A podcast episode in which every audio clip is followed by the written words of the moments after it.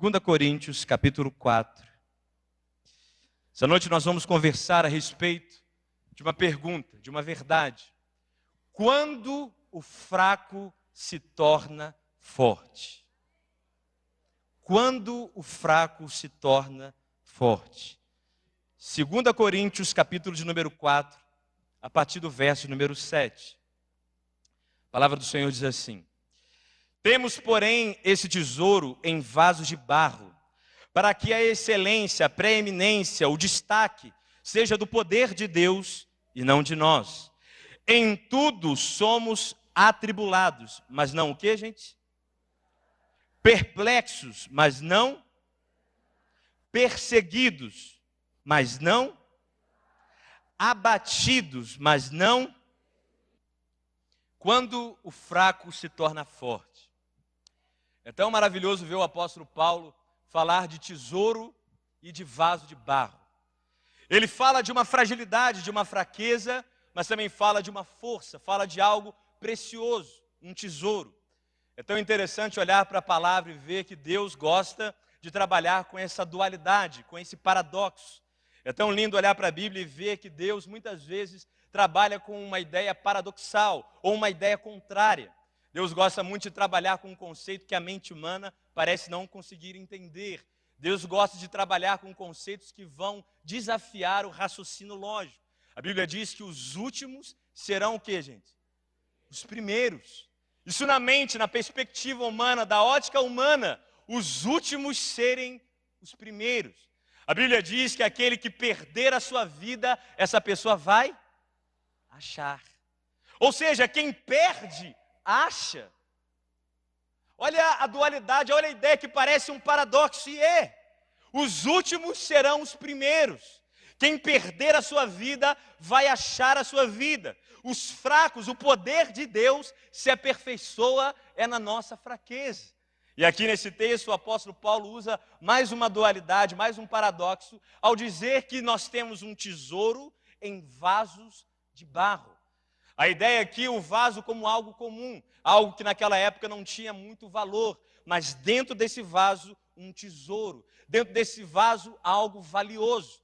É interessante olhar para essas dualidades, para essa ideia paradoxal e perceber que nessa ideia contrária há uma perspectiva humana, mas há uma ação de Deus. Aos olhos humanos, podemos ser os últimos, mas pelo poder de Deus, nós seremos os primeiros. Do ponto de vista humano, nós estamos perdendo a nossa vida, mas do ponto de vista de Deus, nós estamos achando a nossa vida. Nós estamos ganhando. Do ponto de vista divino, a nossa fraqueza, o fraco pode bradar que é forte. Por quê? Porque na fraqueza do ser humano, o poder de Deus se aperfeiçoa. Deus faz isso por quê? Por que, que Deus coloca tesouro no vaso de barro? O texto nos diz para que a excelência, a preeminência, o destaque, a, o lugar de destaque seja do poder de Deus e não do vaso. Você imagina o seguinte comigo, irmãos: imagina dois times com um bando de perna de pau, dois times de futebol que não sabe, nenhum jogador é bom de bola, do atacante ao defensor, ao meio de campo Nenhum dos dois times que estão ali em campo sabem jogar bola. Nem o goleiro, nem o lateral direito, nem o meio de campo, nem o atacante. Ninguém sabe jogar bola ali. Mas tem um homem chamado Neymar no time.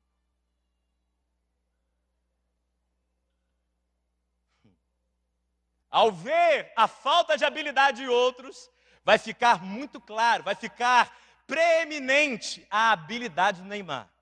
Se o Neymar já é considerado um grande jogador no Brasil e no mundo, você imagina o Neymar no meio de uma porção de pereba, perna de pau, ruim de bola. A habilidade dele ficaria clara, ficaria em destaque em comparação com todos os outros. Por que, que Deus escolheu vários vasos de barro aqui em Lagoinha? Porque Ele liberou um tesouro dentro de nós, para que a excelência seja do poder de Deus e não de nós. Tem uma habilidade no meio da sua fraqueza, meu. E por que, que Deus faz isso? Porque Deus quer deixar bem claro que não é a força humana, é a força divina. Diga para o seu irmão assim: não é sua força, é o poder de Deus. Eu me lembro que quando eu era criança, adolescente, eu era aquele tímido de com força. Aquele tímido que tinha vergonha até de abrir a boca em sala de aula. Tem alguém aqui que é tímido, mais introvertido também? Levanta a mão aí. Deixa eu ver se eu não estou sozinho. Ó, oh, quantas mãos. Eu me lembro que na faculdade, só de pensar em fazer uma pergunta para o professor na sala de aula, o meu coração já batia mais forte. Quem sabe o que eu estou falando aí? Opa! Nervoso, timidez, aquela atitude introvertida. Eu, como criança, adolescente, era esse tímido de com força. Aí os tímidos estão me olhando com o microfone aqui na frente, falando assim, Drummond, eu duvido que você é tímido, como é que você pode estar com o microfone na, na frente de tanta gente? Irmãos, até hoje me pergunto, o que, que eu estou fazendo com o microfone na frente de tanta gente? Mas aquilo que eu não posso fazer, a graça de Deus pode fazer através de mim. Irmão, a graça de Deus pode agir através de você. Nós, o fraco se torna forte quando ele entende que é propósito de Deus colocar força onde há fraqueza, para que fique destacado o poder de Deus.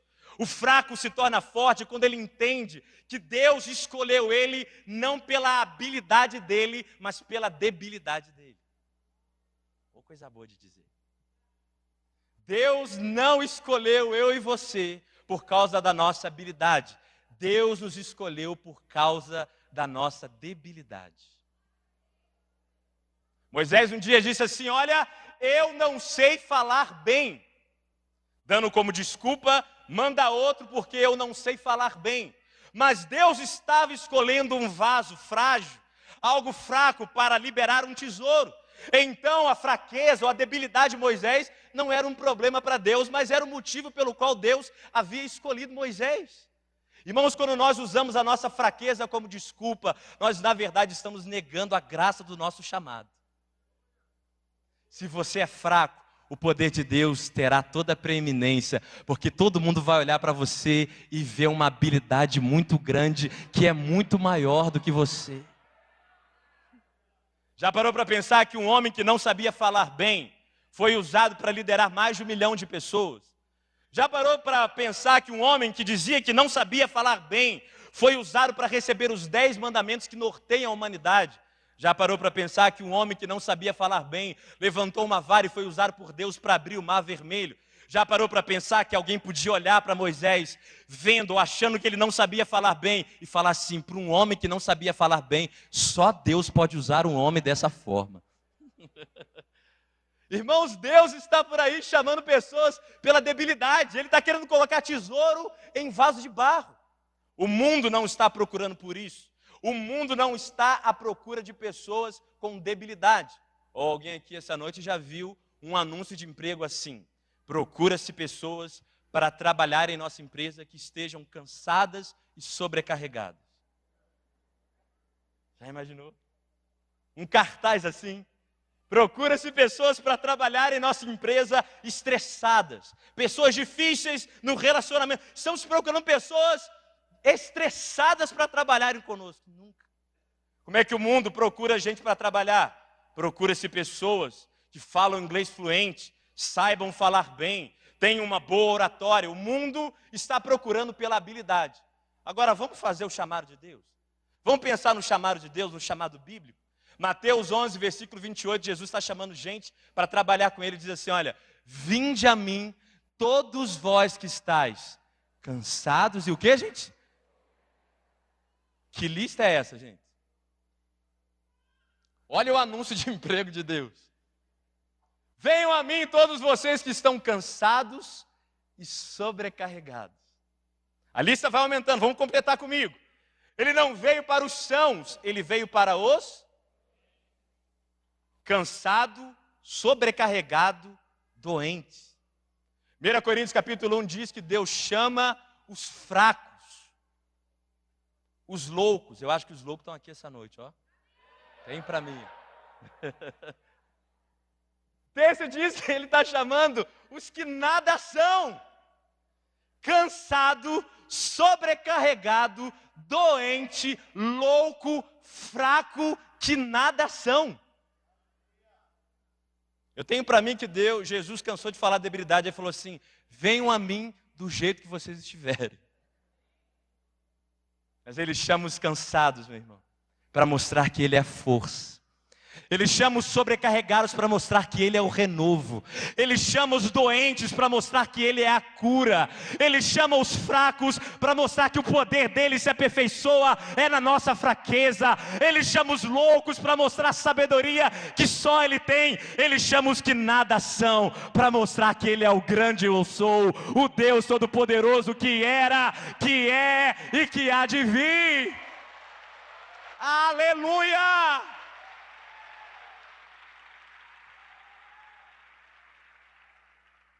Há um checkmate divino então essa noite.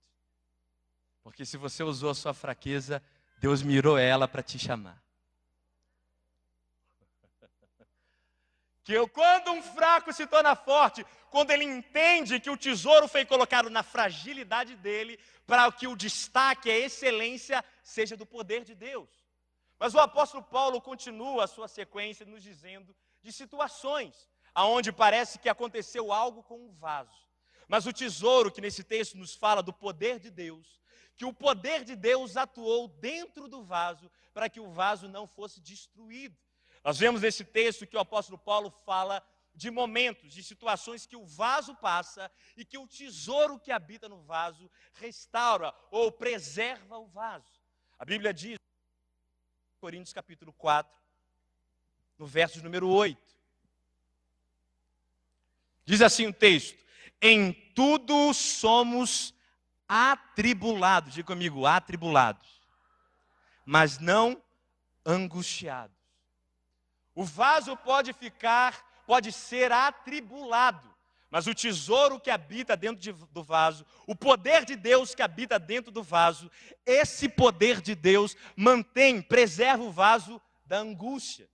Em tudo nós somos atribulados, mas o tesouro do vaso, o poder de Deus, não deixa o vaso ser angustiado. Irmãos, a tribulação, ou ser atribulado, a ideia de tribulação é uma ideia de adversidade, de tormento, de um momento difícil. Quem já passou por alguma tribulação na vida aqui? Levanta a mão e o pé. Meu Deus. Irmão, já fui atribulado nisso, naquilo, na minha família, no meu trabalho. Passei por esse momento difícil, passei por essa adversidade. Alguns irmãos os entendem mal quando nós dizemos que nós somos mais do que vencedores em Cristo Jesus.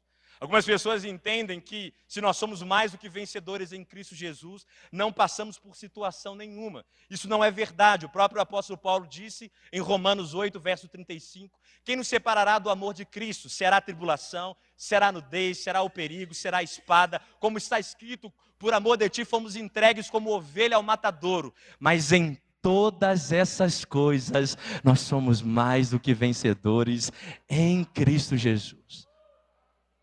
Nós temos situações, sim, tribulações, momentos difíceis, mas nós temos uma palavra de vitória que em cada uma dessas situações, necessidades, nós somos mais do que vencedores. Tribulação. No dicionário Aurélio você vai ver a palavra tribulação sendo definida como contrariedade. Ou seja, eu estou esperando algo bom, algo maravilhoso, e vem algo contraditório, vem algo adverso, vem algo ao contrário daquilo que eu estou acreditando. Ninguém por aí em sã consciência fica procurando por adversidades e por problemas. Ninguém por aí fica procurando em ter um problema dentro da sua casa. Nós queremos o melhor de Deus. Posso ouvir um amém aí, gente? Esse nosso desejo, essa nossa confissão, essa nossa oração, essa nossa busca, muitas vezes acontece uma tribulação, uma contrariedade, algo que vem ao contrário. Se é contrariedade, é ao contrário, né, gente? Olha que revelação revelada essa noite. Daqui a pouco a gente vai subir para cima, né? Mas algo ao contrário, aleluia. Algo diferente, algo adverso. Quantos de nós declaramos tantas vezes uma vitória de Deus em nós. E acontece exatamente ao contrário tribulação. Jesus, uma vez, ele disse, ele foi noticiado a respeito da enfermidade de Lázaro, e ele disse assim: Olha, essa enfermidade não é para a morte, mas para a glória de Deus. Irmãos, depois que Jesus disse isso, o que, que aconteceu com Lázaro? O que aconteceu com Lázaro? Morreu. Ele disse: essa enfermidade não é para a morte. Seu amigo Lázaro está enfermo. Jesus acabou de falar que essa enfermidade não era para a morte, mas para a glória de Deus. E Lázaro morre. Há momentos que aquilo que nós declaramos com os nossos lábios acontece exatamente o contrário. Contrariedade, tribulação. Há momentos que parece que aquilo que nós acreditamos aconteceu exatamente o oposto. Se nós olharmos para os grandes homens de Deus, vamos ver que na sua trajetória muita coisa aconteceu no meio do caminho. Quando Deus deu um sonho a José, dizendo nesse sonho que ele teria autoridade até mesmo sobre a sua casa, sobre os seus irmãos, sobre o seu pai e a sua mãe. Aconteceu que ele libera esse sonho, conta esse sonho, mas acontece exatamente o contrário do sonho. No sonho ele teria autoridade, mas depois que ele declara esse sonho, acontece exatamente o oposto. Alguém que foi liberada a palavra que estaria debaixo de, estaria com autoridade, agora está debaixo da autoridade. Exatamente o contrário, tribulação.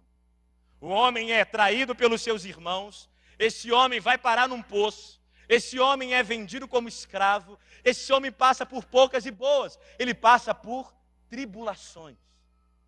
Mas, meu irmão, se você está disposto a viver os sonhos de Deus na sua vida, quem está disposto a viver os sonhos de Deus na sua vida?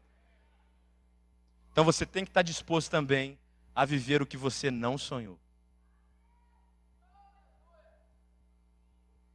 Só vai viver os sonhos de Deus nessa geração quem aprendeu a viver e a perseverar no meio daquilo que não sonhou.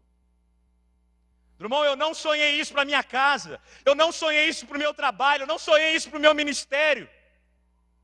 Deus falou isso a respeito da minha vida, está acontecendo exatamente o contrário tribulação.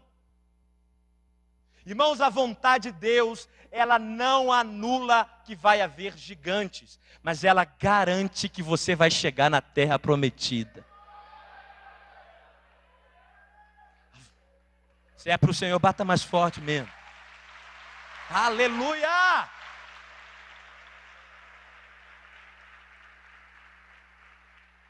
A vontade de Deus não anula os desafios.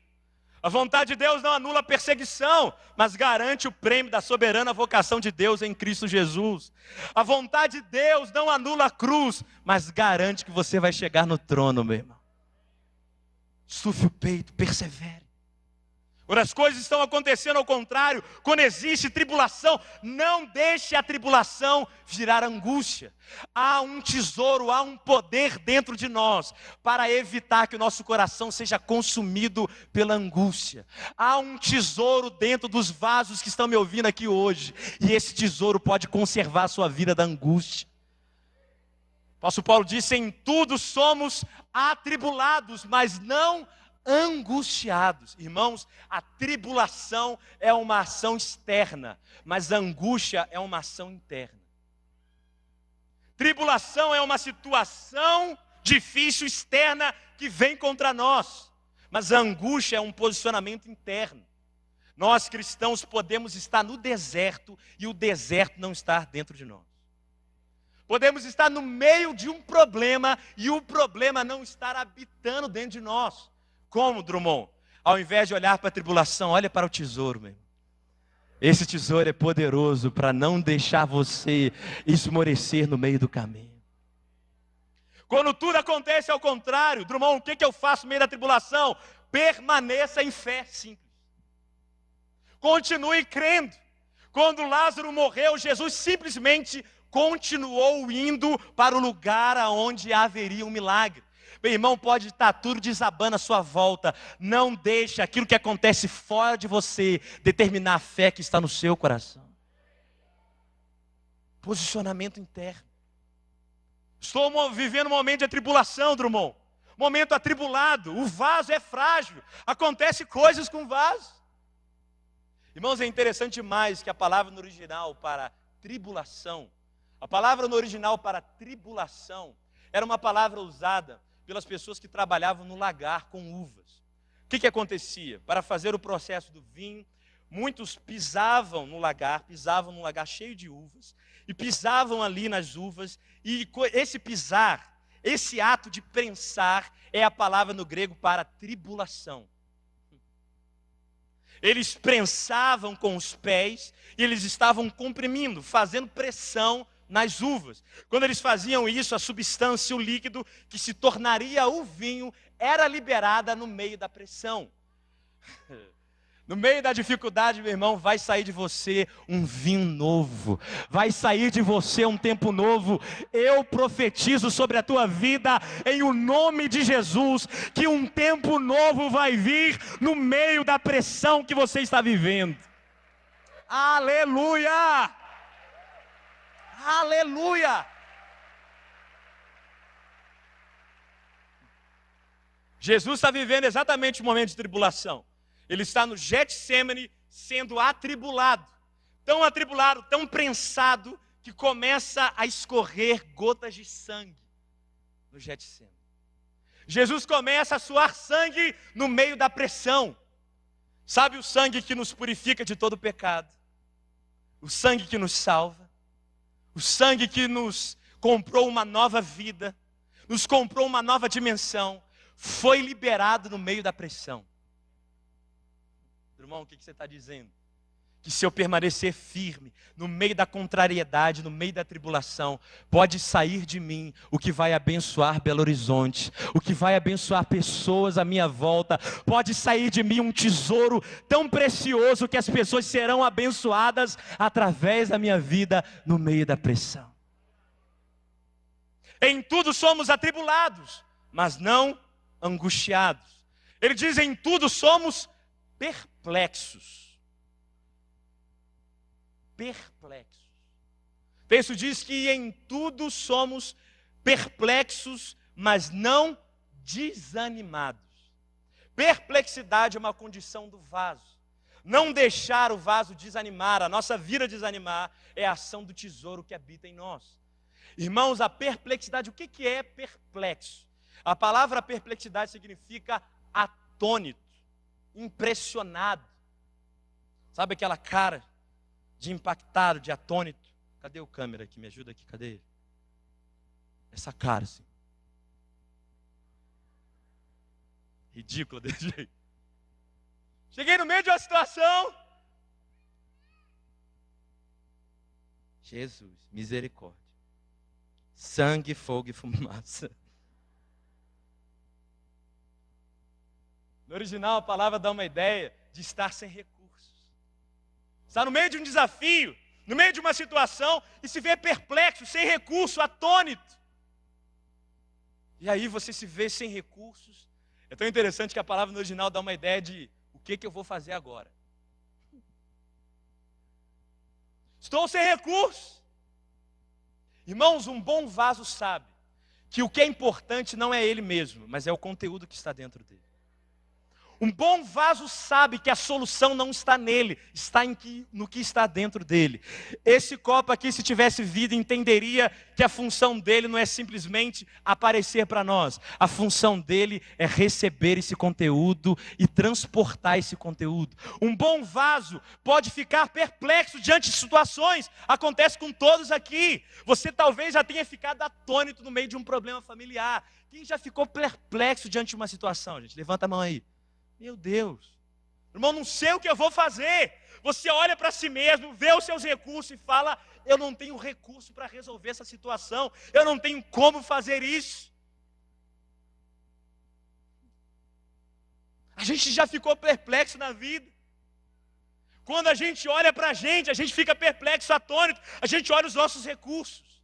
Mas, meu irmão, a perplexidade não vai virar desânimo nos vasos que estão aqui. Sabe por quê? Porque nós não vamos ficar desanimados olhando para a nossa falta de recursos. Nós vamos ficar animados olhando para o recurso que Ele tem, para a fonte que Ele é, para a presença que Ele traz. Aleluia! Se você quiser ficar desanimado, comece a ficar olhando só para os seus recursos. Se você quer começar a ficar triste, abatido, comece a olhar para os seus recursos, para aquilo que você pode fazer. Você vai ficar perplexo e não mais perplexo, desanimado. Quantas pessoas olharem para si mesmas, elas param e falam: não tem condição disso acontecer.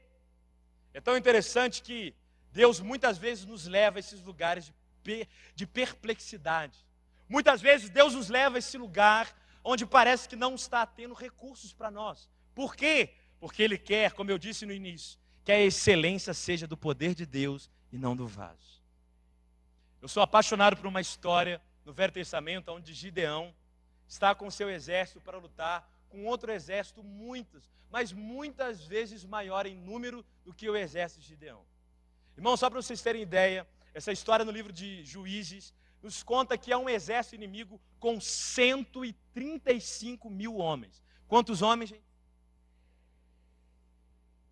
O povo de Deus, o povo do Senhor que estava com Gideão, tinha 32 mil homens. Quem é bom de matemática vai me ajudando, vai fazendo comigo. São 135 mil homens inimigos para 32 mil homens de Israel. A proporção é de quatro homens para um. Vamos para uma batalha onde você vai ser o soldado na batalha e vai ter que lutar com quatro homens para conseguir vencer. Não é um para um, é um para quatro. Aí Deus vira e fala assim: Gideão, tem muita gente com você. Imagina se Gideão não pensou assim: não tem muita gente com ele. Só não quis dizer eu com outro. Não, tem muita gente com vocês. Faz um teste aí. Faz um vestibular. Vestibular é feito, teste é feito. Sai de 32 mil homens para apenas 10 mil homens. 135 mil dos soldados inimigos para 10 mil homens do exército do povo de Deus. Agora, gente, a proporção é de mais ou menos 13 soldados inimigos para um soldado de. 13 para um. Fala para você, irmão, assim: tu encara 13 para um. Mexe com ele aí, tu encara 13 para um. Sem cara, pastor Léo. Tá malhando sem cara. Mas Deus vira para Gideão e fala assim: Olha, tem muita gente com você.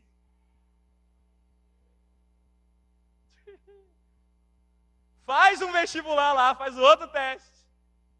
E agora, aquele exército que vai para a batalha não é 10 mil homens, é 300.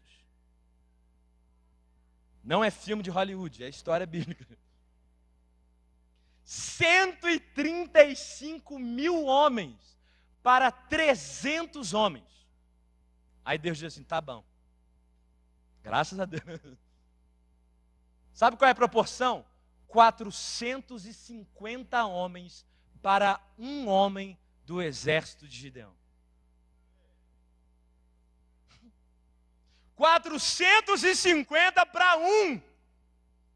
300 lutando com 135 mil. Sabe quem fez isso? Foi Deus. Por que fez isso, Drummond? Para dizer assim: olha, nessa batalha vocês não vão ganhar, é o meu braço que vai fazer. E no final de tudo isso, vocês darão glória e louvor a mim. Aleluia! Aleluia! Você está ficando sem recurso, meu irmão. Olha para o poder de Deus, porque é esse poder que não vai deixar você desanimar no meio do problema. Deus não apenas nos deu a bênção, Deus não apenas deu uma bênção para a gente. Irmãos, eu costumo dizer que Deus não materializou a bênção, Deus personificou a bênção. Deus não fez a bênção ser um objeto, ser algo. Deus fez a bênção ser uma pessoa. O que você está dizendo, irmão? Que Deus fez, se fez carne, habitou entre nós e habita dentro de nós. Ou seja, a bênção não é simplesmente uma coisa que Deus me dá, a bênção é a própria pessoa de Deus. A água pode secar, mas a fonte que habita dentro de mim não vai secar. Por um momento a provisão pode passar da minha vida, mas dentro de mim mora a própria provisão, mora a própria realidade sobrenatural, meu. Você pode ficar perplexo ao olhar você mesmo como vaso, mas você pode ficar animado ao olhar para o poder de Deus que habita dentro de você. Mas ele diz: em tudo somos perseguidos, mas não desamparados. Em tudo somos perseguidos, porém não desanimados. O apóstolo Paulo tinha muitos opositores ao evangelho. Muita gente ia contra o apóstolo Paulo, muita gente desmerecia o ministério do apóstolo Paulo. Nós temos na história bíblica judaizantes pessoas que desmereciam o apostolado do apóstolo Paulo, desmereciam a vida dele, perseguiam o chamado dele. O apóstolo Paulo foi perseguido várias vezes, mas no meio da perseguição, ele nunca ficou diante de Deus, diante da graça de Deus, desamparado.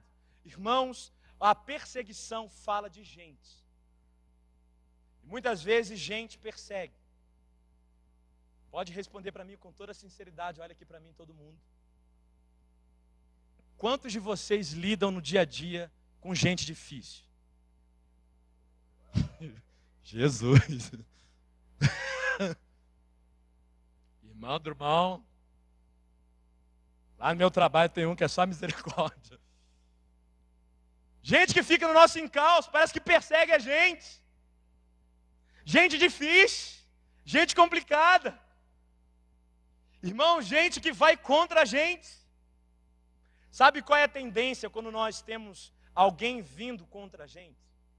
Muitas vezes, quando nós temos uma crítica de uma pessoa à nossa volta, ou quando nós temos alguém contra a gente, muitas vezes nós temos o senso de que nós estamos sozinhos.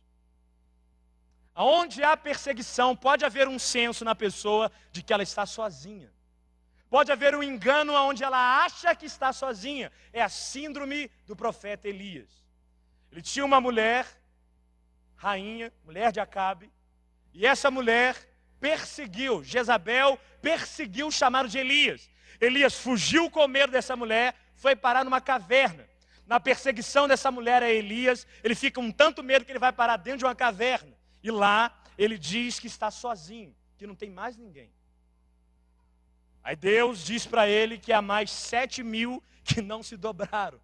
Ele não está sozinho. Quando nós temos alguém contra nós, a tendência da nossa alma é achar que a gente está sozinho, é distorção da realidade. Eu já vi muita gente que, ao ser criticada, começou a achar que ela era o próprio problema. Começou a achar que ela não tinha jeito, porque a crítica, quando maltratada, quando mal respondida, ela pode deformar o nosso senso de realidade.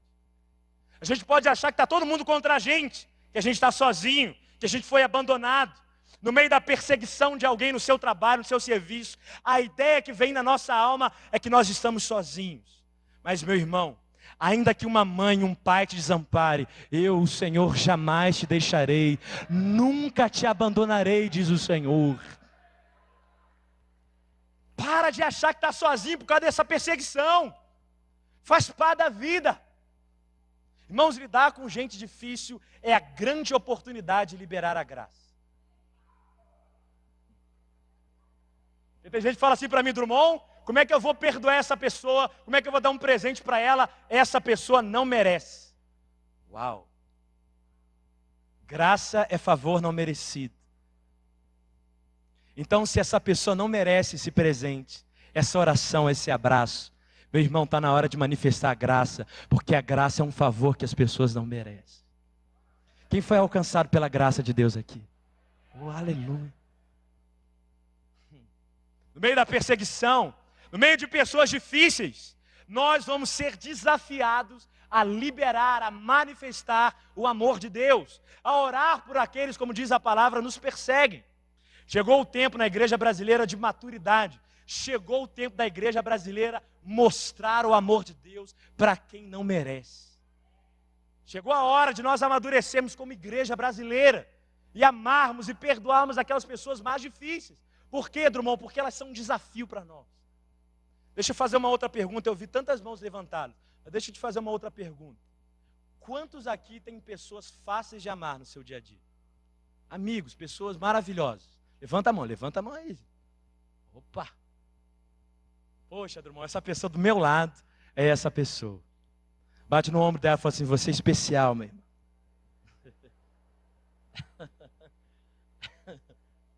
Pessoa fácil de amar.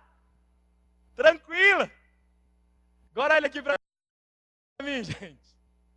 Posso dizer uma coisa para você? Esse tchuk-tchuk de Jesus, essa pessoa agradável, amável, essa pessoa não desafia você a exercer o domínio próprio. Sabe quem desafia você a exercer o domínio próprio? Aqueles que perseguem você. Dá um sorriso para o pregador essa noite aqui.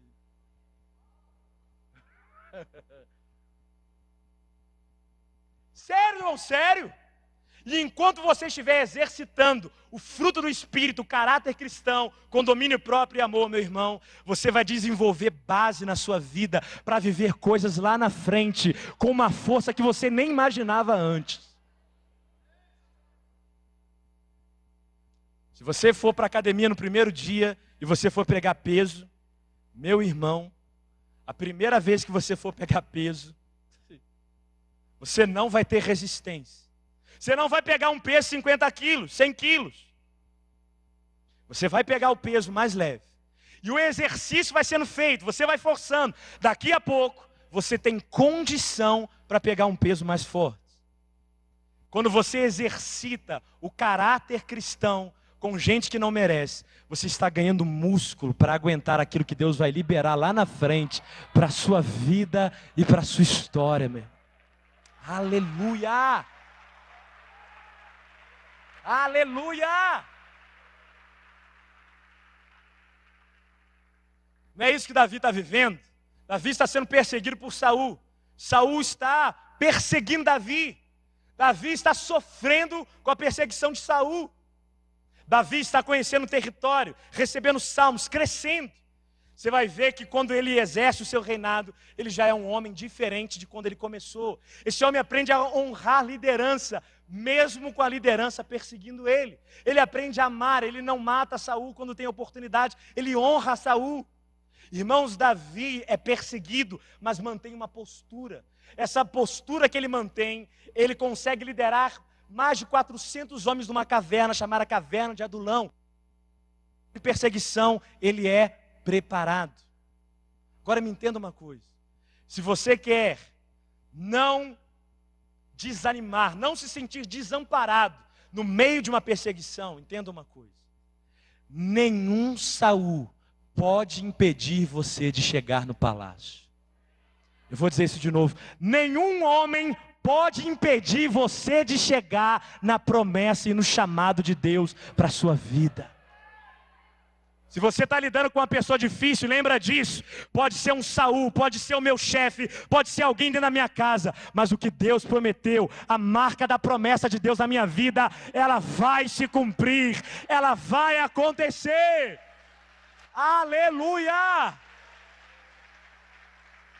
Aleluia! Mas o texto também diz, eu quero terminar com isso. Em tudo eu posso ser abatido, mas não destruído. Olha nos olhos do seu irmão e fala para ele assim: você não vai ser destruído.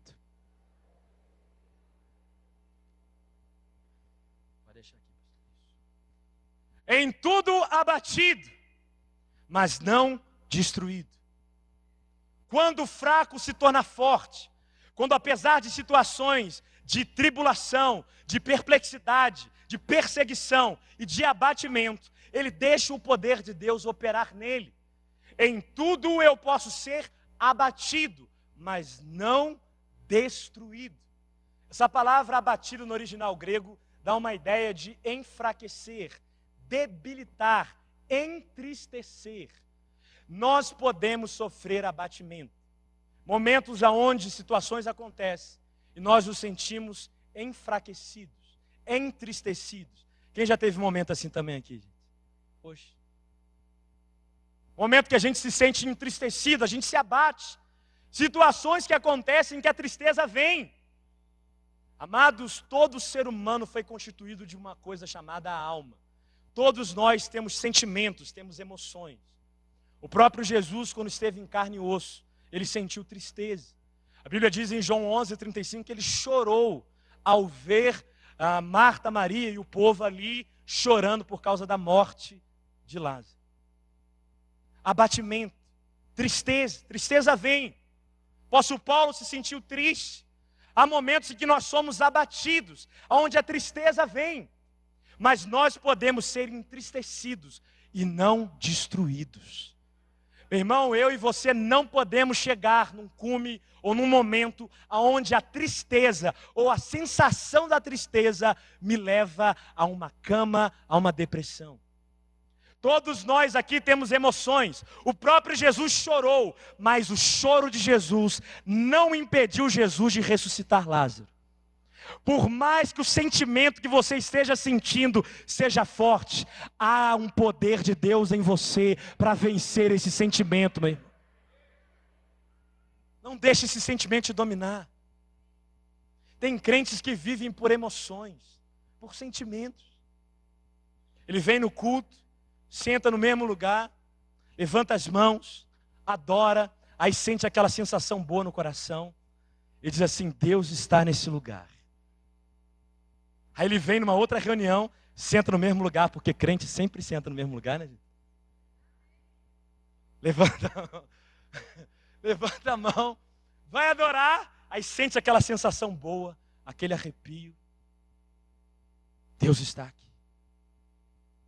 Vem numa outra reunião, senta no mesmo lugar, levanta as mãos, não sente aquela sensação boa e acha que Deus não está presente. Irmão, você pode estar sentindo ou não, mas ele prometeu quando tivesse dois ou três reunidos no nome dele, ali ele estaria. A presença de Deus está aqui. A presença do Senhor está aqui. Aleluia. Aleluia. Eu estou sentindo assim, eu estou sentindo assado. Para de se concentrar no jeito que você se sente e concentra no jeito que você acredita. Eu acredito é na palavra do irmão. Eu não vou esmurecer. Quando nós deixamos a emoção nos governar, nos conduzir, ela muitas vezes nos leva à destruição do nosso posicionamento de fé. É lícito sentir, é lícito situações abaterem a gente, o que não é lícito é deixar essas sensações, esses sentimentos destruírem a nossa vida. Há uma presença em nós muito maior do que o vaso. Pastor Léo, me ajuda aqui rapidinho. Pega. Só o, o vazio. Isso, só o vazio. Primeiro. Isso. Você imagina a sua vida como esse recipiente aqui. O vaso está vazio. Se vem algo para abater ele, para vir contra ele, muda completamente a estrutura do vaso. Esse vaso, esse recipiente, ele é muito frágil. Então, qualquer pressão sobre ele, qualquer tribulação, qualquer abatimento, destrói a estrutura do vaso. Mas sabe, sabe por que, que esse vaso não foi destruído? Porque tem algo dentro dele mais forte que ele. Sabe por que, que você não vai ser destruído nessa tribulação, meu irmão? Porque é uma presença maior do que o seu problema. Há uma glória dentro da tua vida maior do que a pressão externa. Aleluia!